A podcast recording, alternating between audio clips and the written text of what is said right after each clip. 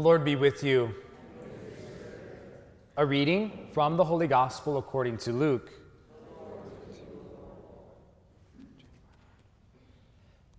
Jesus was praying in a certain place, and when he had finished, one of his disciples said to him, Lord, teach us to pray just as John taught his disciples. He said to them, When you pray, say, Father, hallowed be your name, your kingdom come.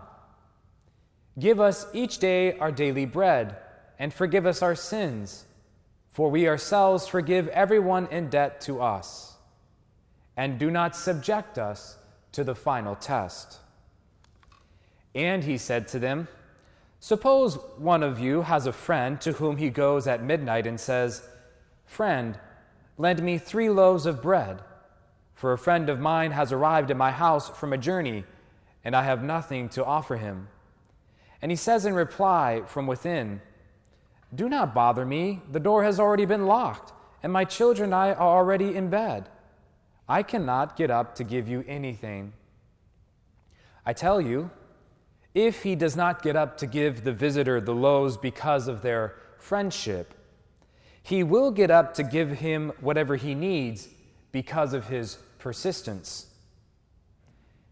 And I tell you, ask and you will receive, seek and you will find, knock and the door will be opened to you. For everyone who, re- who asks receives, and the one who seeks finds, and to the one who knocks, the door will be opened. What father among you would hand his son a snake when he asks for a fish, or hand him a scorpion when he asks for an egg?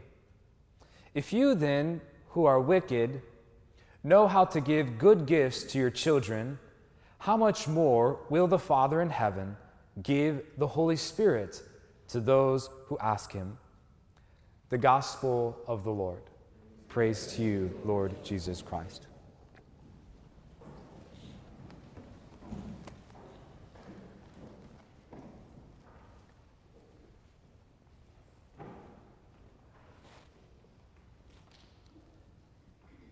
Last Thursday, I went to go to the movies and I saw uh, The Big Friendly Giant, BFG. It was a really good movie, actually. I really enjoyed it. A lot of good cinematography, there was some good acting, and there was some really important and powerful dialogue, which I think, this is my own personal opinion.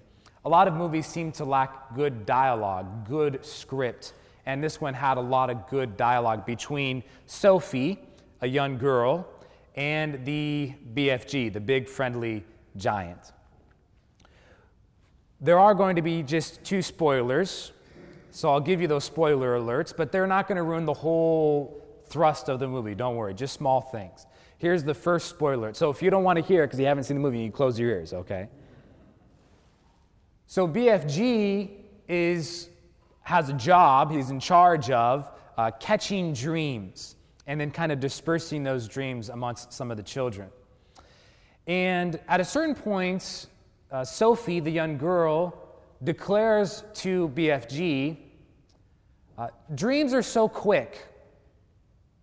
BFG says, Yeah, on the outside. But on the inside, they belong. They are so quick, yes, on the outside, but on the inside, they are long. And I was intrigued by that statement from BFG, and it struck me because there is something uniquely profound about that. That, yes, our dreams are quick and short in our mind, especially when we're sleeping, you know, they seem to pass with a lot of haste and fuzziness and so on and so forth. But yet, they can have a lasting impact on what we do.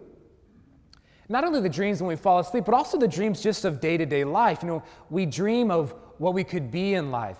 Wouldn't it be great if I could do this or do that? And we have those dreams that, in a certain sense, are quick thoughts, but they have a lasting effect. They inspire, they motivate us, they drive us through day to day life to accomplish great goals or even the simplest of goals. So, dreams, yes, are short and quick in a certain sense on the outside, but interiorly they have a long lasting effect and impact on how we operate. Well, I think prayer is very similar to that. Prayers are often short or quick. We spend, for example, here one hour together on Sunday in a time of prayer.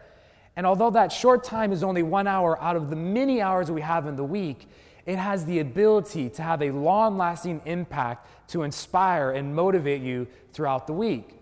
Precisely because it's a conversation with God where He also gives grace, assistance, help for the week.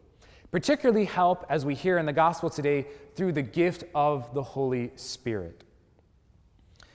Thinking about prayer today, now, by the way, I should mention that in a certain sense, I think you can say this like prayers are uh, dreams that we share with God. So again, dreams being those things that, you know, things we hope for in life, that we long for in life, that we want to do, ways that we want to be, how we want to function and operate. We have these dreams in our heart, and when we share those dreams with God, that's when they become prayers in a very beautiful way. We hear a conversation about prayer in the gospel today. Even in our responsorial psalm, we had said, uh, in my when I called out to you, you answered me, that sense of prayer. And so one of the disciples comes to Jesus and says, Look, teach us how to pray. And as the, the teaching on prayer kind of unfolds, what becomes clear is that the disciples were concerned not just with how to pray, but with an underlining question that, in a lot of ways, is a question we have ourselves. What about when prayer feels like it goes unanswered? You can hear this tone as Jesus responds, and he gives really three concrete responses to this about a, framework for prayer. When we think about, you know, I've been praying for a certain thing for a long time. God, you're not answering my prayer. Am I doing something wrong? Is the system broken? What's going on here? And Jesus responds to this sort of uh, underlying, undertoned question as the disciple approaches him. And he gives a sort of framework in how to structure prayer. First off, he answers and responds with the Lord's Prayer. And so the Lord's Prayer, which you would have noticed was kind of seemed different than what we pray at Mass. We pray the Lord's Prayer and we say, Our Father who art in heaven, hallowed be thy name, thy kingdom come, thy will be done on earth as it is in heaven. Give us this day our daily bread, us our trespass against us, so on and so forth. We go through it. Well, in today's prayer, which comes from Luke, it's a little shorter. Father, hallowed be your name, thy kingdom come. For, uh, give us this day our daily bread. Forgive our trespasses, for we ourselves have forgiven those who trespass against us. And do not subject us to the final test. A little shorter. Now, the discrepancy between the two, one being shorter, one being longer, is a constant question amongst scholars who have lots of ways to try to understand that. A very simple way to look at that why is there a discrepancy? Why would the Lord's Prayer, the one prayer that He's given us, have different versions? Is that One's a short version, and one's a long version. And we have short versions and long versions of all sorts of prayers. For example, maybe you get up in the morning, you do some kind of morning prayer. You say, Lord, Lord, you know, help me get through this day. Then after a period of time praying that, you might get up the next day and say, Lord, help me get through this day by giving me your grace to strengthen me for the things I have to face. Well, now you have a short version of your morning prayer, and you have a long version. And so, in a certain sense, when Jesus would be asked to teach, I'm sure there was more than one person that asked Jesus, Hey, how should we pray? And so, at one point, he would have said something like what we hear today in Luke's version. Another place, he would have said what we hear in Matthew's gospel, which is a little bit of a longer version, which we pray at Mass. As Catholics, we tend to like the long version of things for some reason. Or at least the church always gives us the long version of stuff. And you're getting the long version of the homily today as well, too. So that whole unfolding. Now, in the whether it's the, the short or the long version, there are two main thrusts or directions of the Lord's Prayer. The first one is adoration and praise of God. Hallowed be thy name.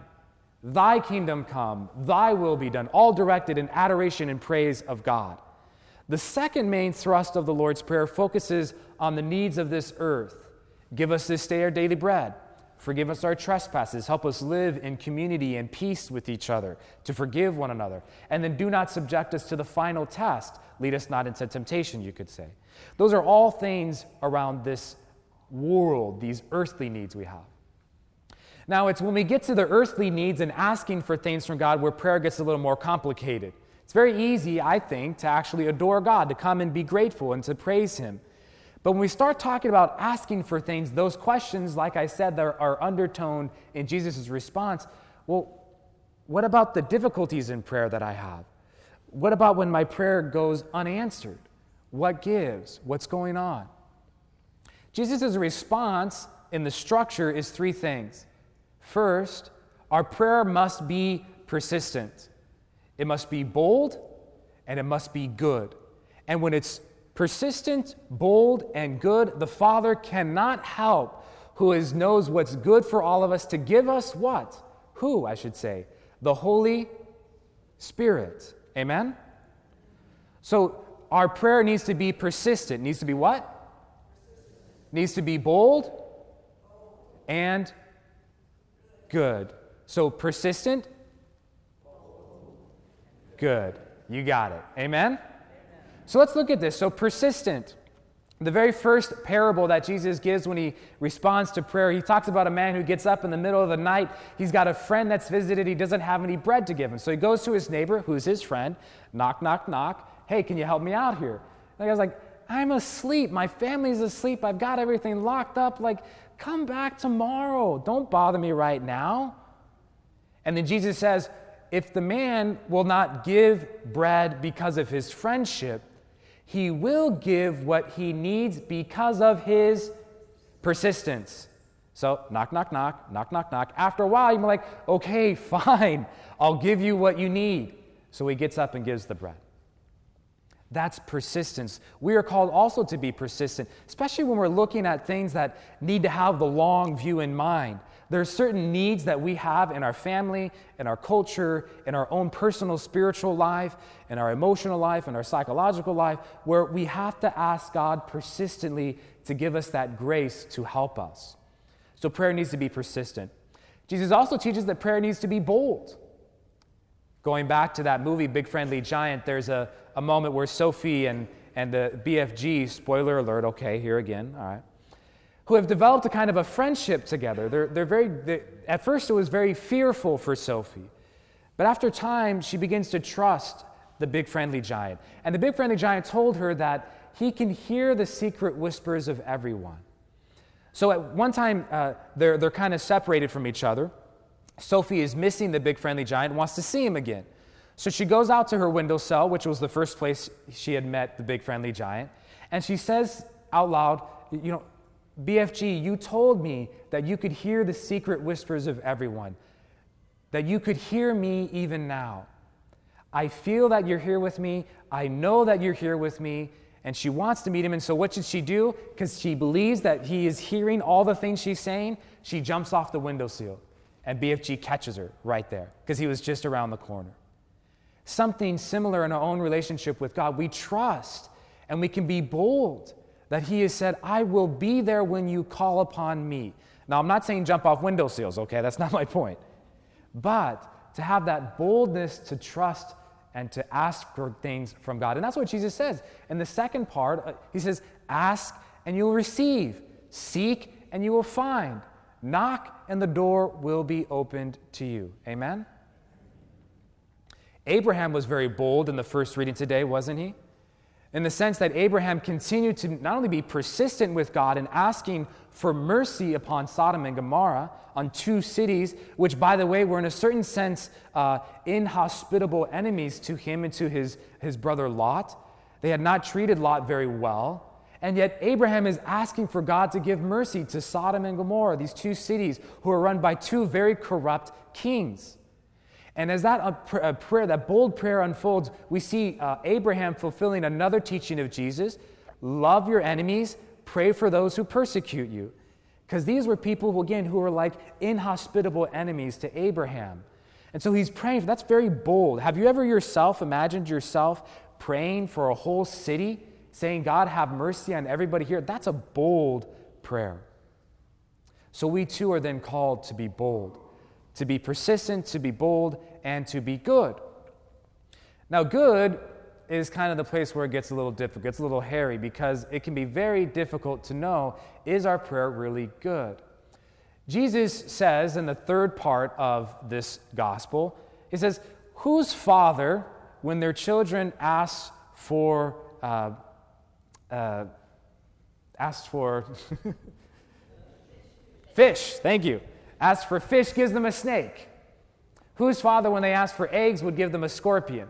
It's ridiculous. Can you imagine that? See how uh, uh, absurd that is? Could you imagine you're at uh, brunch somewhere this morning, your children ask you to give you some macaroni and cheese for lunchtime, and, and you throw a couple of poisonous snakes on their plate? No, it's ridiculous. Or they ask for, for eggs for breakfast, and you give them some nice poisonous scorpions. No, that would be impossible. So that to be good, what this means is the sense of that sometimes when we ask things, we ask wrongly. We don't ask for what we really need. We ask and we spend it what we could call on our passions. In fact, James, St. James, later writes this in chapter 4, verse 3 of his own letter in the scriptures. You ask, but you do not receive because you ask wrongly to spend it on your passions. Have you experienced that before? Or maybe your prayer is oriented on things that you spend on your passions. Back in high school, for myself, from the year 2000 to 2002, I was a huge Lakers fan, and I prayed for the Lakers to win. Lo and behold, do you know what happened from 2000 to 2002? The Lakers won three championships in a row. Pretty impressive, huh? There we go. I was praying pretty good, wasn't I? Well, two years later, as I continued, I was like, well, this is pretty good. I went, by the way, to my pastor and I had said, uh, you know, this is amazing. Like, I'm praying for the Lakers and they're winning. And he says, Jacob, we need you to get you praying for something else, okay? Two years later, 2004, the Lakers were in the playoffs again, and I was praying for them to win. And there was this great game that was against the San Antonio Spurs where Derek Fisher, with 0.4 seconds left, and I said a little quick prayer Lord, just help them win. And sure enough, Derek Fisher hits this incredible shot. It was a beautiful, amazing, impossible. It went crazy. Everything was great. But then two weeks later, they lost to the Detroit Pistons in the championship. So my prayers didn't work. So, what gives? Why is my prayer going unanswered? Why? Because I asked wrongly to spend it on my passions. To spend it on my passions. So, when we look at our prayers and we're struggling with this question, why is this particular prayer going wrong or, or not being answered? Sorry. Jesus' response continue to be persistent, continue to be bold, and make sure you're asking for what is really good. And when we do these three things, we will get the Holy Spirit from the Father who will guide us through our week. And that's why we're here to pray primarily. We're persistently coming every Sunday. We're bold in coming together as a community, and we're asking for the good of the Holy Spirit to help us this week with whatever we face. I have three ways to kind of concretely encourage you this week about this sense of prayer that is persistent, bold, and good. First, if you like to read, there's a great book that goes into much more detail about all these questions around prayer. It's called Prayer Primer, P R I M E R, written by a priest, Father Thomas Dubay. I encourage you, if you, if you like to read books and you want to go in more depth, read that book, Prayer Primer by Thomas Dubay. Secondly, if you're a Facebook person and you're online, I posted this morning on my Facebook page a series of videos about prayer from a great guy, Matthew Kelly, who wrote Rediscover Catholicism. You remember Rediscover Catholicism? I encourage you to listen to those videos on prayer, to watch those videos on prayer. Thirdly, this week, I'm offering an extra opportunity for us to come together and pray on Wednesday night for a whole hour. I know, another extra hour this week. In particular, we're going to be praying for peace. And I'd like for you to consider coming and joining me, sitting and being with the Lord, and asking for this gift of peace to continue to prevail more and more in the midst of the struggles we find ourselves in. Because prayers are like dreams that we share with the Lord, the hopes that we have for ourselves, for our families, for our culture.